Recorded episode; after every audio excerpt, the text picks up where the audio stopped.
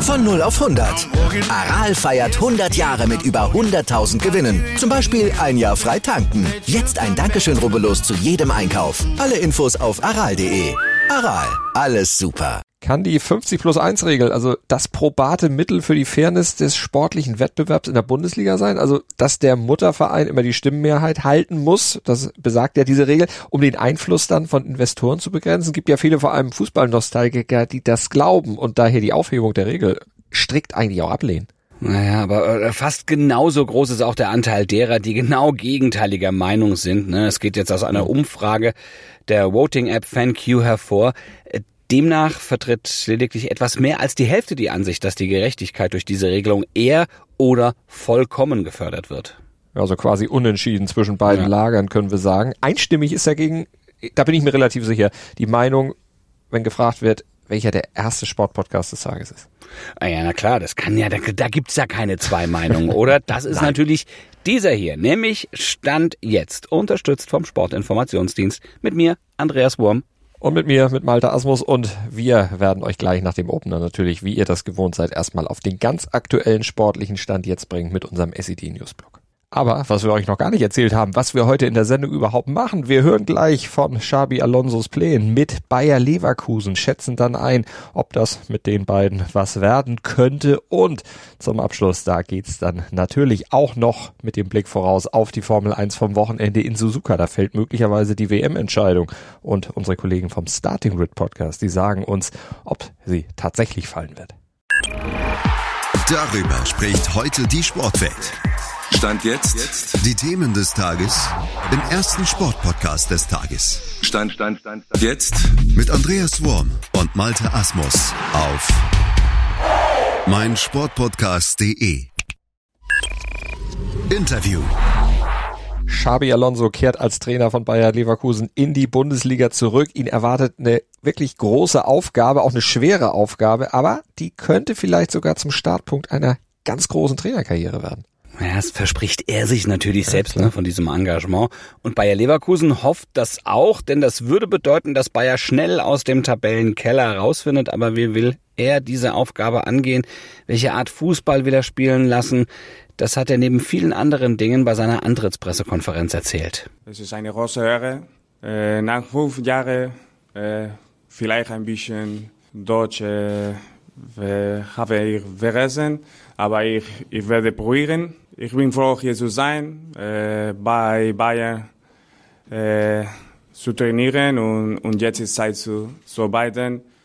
Es ist ein großes Projekt, äh, es ist ein großer Verein, die Mannschaft ist, ist sehr gut. Und jetzt, äh, wir haben äh, große Ziel zu, zu erreichen. Was braucht er dazu, um diese Ziele dann eben zu erreichen? We need this, this new, energy, new uh, belief that we can, we can play good football, we can, we can be dominant, then we can enjoy what we are doing. And, and that's my choice, that's my, my belief at the moment, starting from Saturday. We know that nowadays uh, time is a luxury in football, but we need to be very efficient and very like straightforward with, with everyone to, and especially with the players to reach what we want. As Simon has said, the project is and the, the style of football we want. And that's what I'm going to try to do. Help to the players and the team to, to bring where, where we can, where we think we can be. Und warum fiel die Wahl auf Xavi Alonso? Das hat Simon Rolfes, der Sportsgeschäftsführer bei Bayer, erklärt.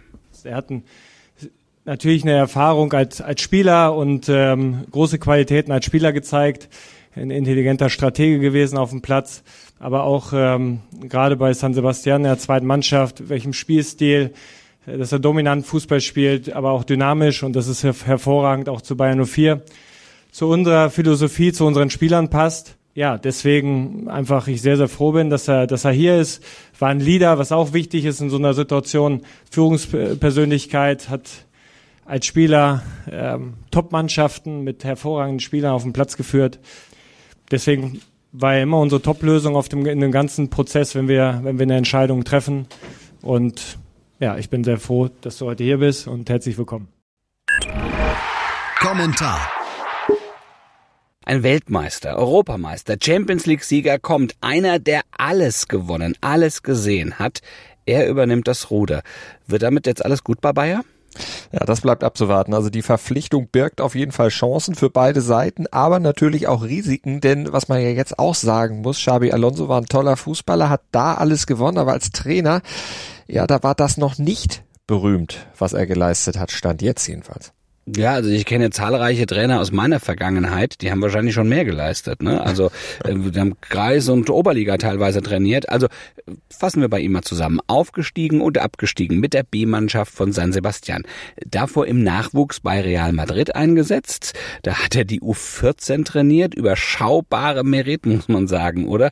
Das kann, aber das muss nicht unbedingt gut gehen. Ja, das stimmt. Äh, dazu kommt aber ja noch was. Also jetzt ist bei Leverkusen der alte Trainer weg und ein neuer da. Das ist sehr schön, aber die Probleme sind damit ja noch nicht aus der Welt bei Bayern, denn es lag ja zwar auch zum Teil an Gerardo Seoane, den trifft er natürlich eine Mitschuld, da kann man ihn nie ganz frei von sprechen an dieser sportlichen Misere, aber es gibt ja auch hausgemachte Probleme, die tiefer liegen, im Kader zum Beispiel. Da sind ja die Abgänge der letzten Jahre dann auch nicht unbedingt immer adäquat ersetzt worden und da ist eine jetzt nicht wirklich stimmige Mischung an Spielern zusammengestellt worden, die individuell alle sicher top sind, ohne Frage, aber irgendwie ist es trotzdem keine homogene Truppe, da ist bisher noch nichts zusammengewachsen. Ja, es konnte ja auch offenbar irgendwie nicht, ne? Also, weil sich die Spieler aus 14 Nationen angeblich sogar untereinander gar nicht verständigen können. Also dann ist es natürlich auch schwer. Ja, dann nützt es auch nichts, wenn ein Trainer sechs Sprachen spricht wie Seoane, wenn äh, dann die Spieler untereinander eben Probleme haben zu kommunizieren. Gerade auf dem Platz äh, ist das ja dann doch auch nicht unbedingt so förderlich. Ja, und dazu kommt ja noch, es gibt in dieser Mannschaft keine oder sagen wir zu wenige echte Führungspersönlichkeiten. Und die, die es dann gibt, ja, die haben aktuell dann auch noch Formprobleme, Radetzky zum Beispiel. Also da wird es Xabi Alonso nicht gerade leicht haben. Jetzt kommt Schalke oder jetzt geht's gegen Schalke als Auftaktgegner. Das ist sicher erstmal dankbar auf dem Papier. Aber wenn man dann über das Spiel hinausblickt, da kommen ganz viele englische Wochen jetzt. Der hat kaum Möglichkeiten, bis zur WM-Pause wirklich viel am Kader zu arbeiten. Also das ist schon so ein bisschen Operation am offenen Herzen. Analyse. Die Formel 1 und damit auch das Rennen in Japan, die werden überschattet vom Budgetstreit. Das ist ja seit letzter Woche ein ganz, ganz großes Thema. Seit Mittwoch ist der Fokus da zwar allerdings etwas abgerückt, vor allen Dingen eben auch von Red Bull, die da ja doch sehr unter Anklage standen.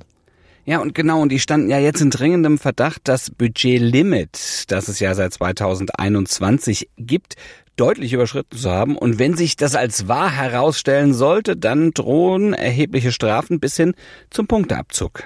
Ja, und damit vielleicht sogar zum Verlust des WM-Titels von Max Verstappen aus dem letzten Jahr. Aber jetzt gibt's neue Medienberichte, die legen zumindest nahe, dass, wenn es denn überhaupt Verstöße gegen diese Budget-Obergrenze gegeben haben sollte, die dann nur gering war. Also wird wahrscheinlich mit der Titelaberkennung nicht viel werden. Aber dazu wird man dann am Montag nach dem Rennen in Japan sicherlich genaueres erfahren. Da sollen sie dann nämlich veröffentlicht werden, die Ergebnisse der Budgetprüfung aller Teams.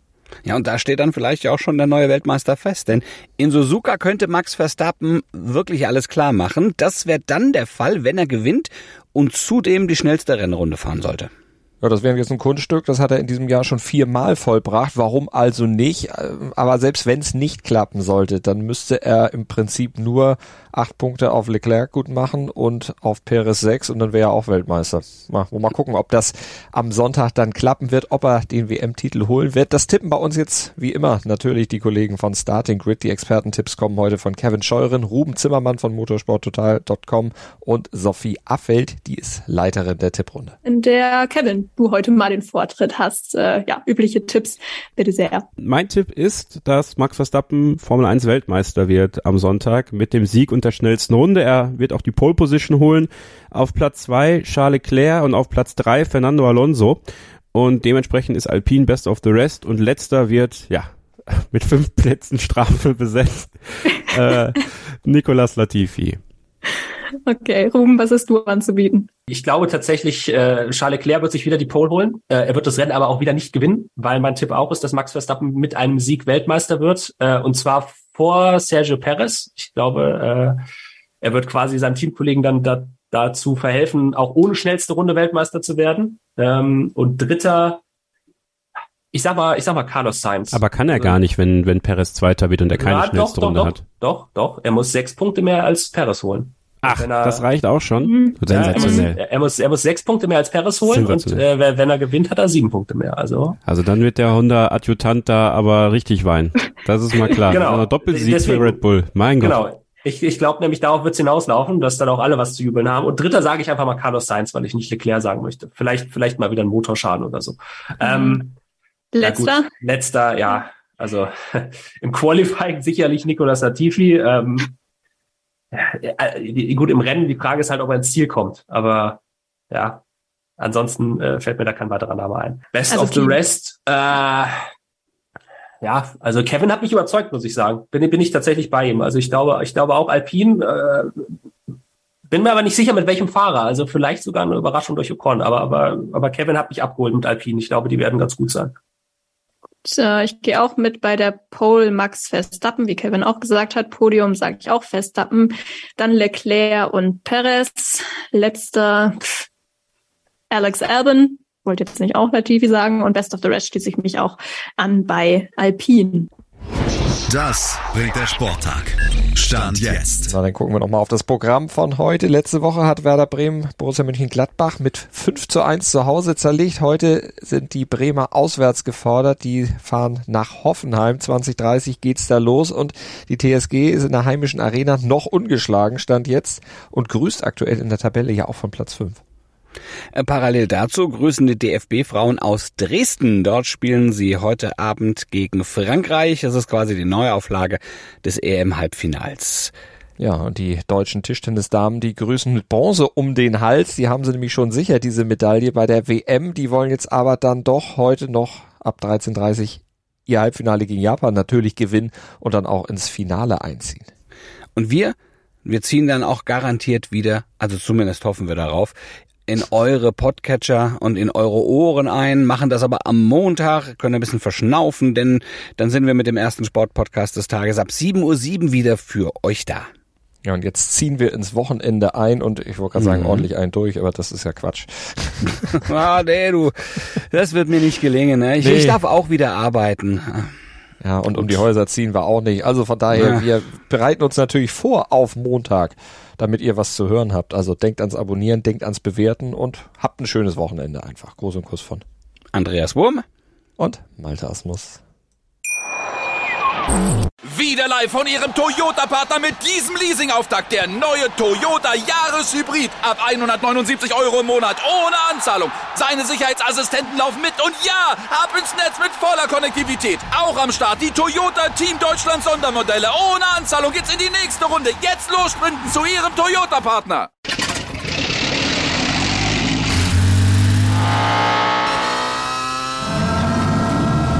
Von 0 auf 100. Aral feiert 100 Jahre mit über 100.000 Gewinnen. Zum Beispiel ein Jahr frei tanken. Jetzt ein Dankeschön, rubbellos zu jedem Einkauf. Alle Infos auf aral.de. Aral, alles super. Dir hat dieser Podcast gefallen? Dann klicke jetzt auf Abonnieren und empfehle ihn weiter. Bleib immer auf dem Laufenden und folge uns bei Twitter, Instagram und Facebook.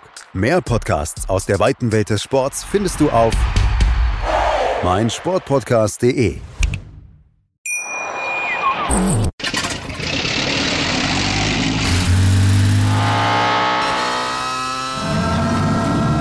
Von 0 auf 100.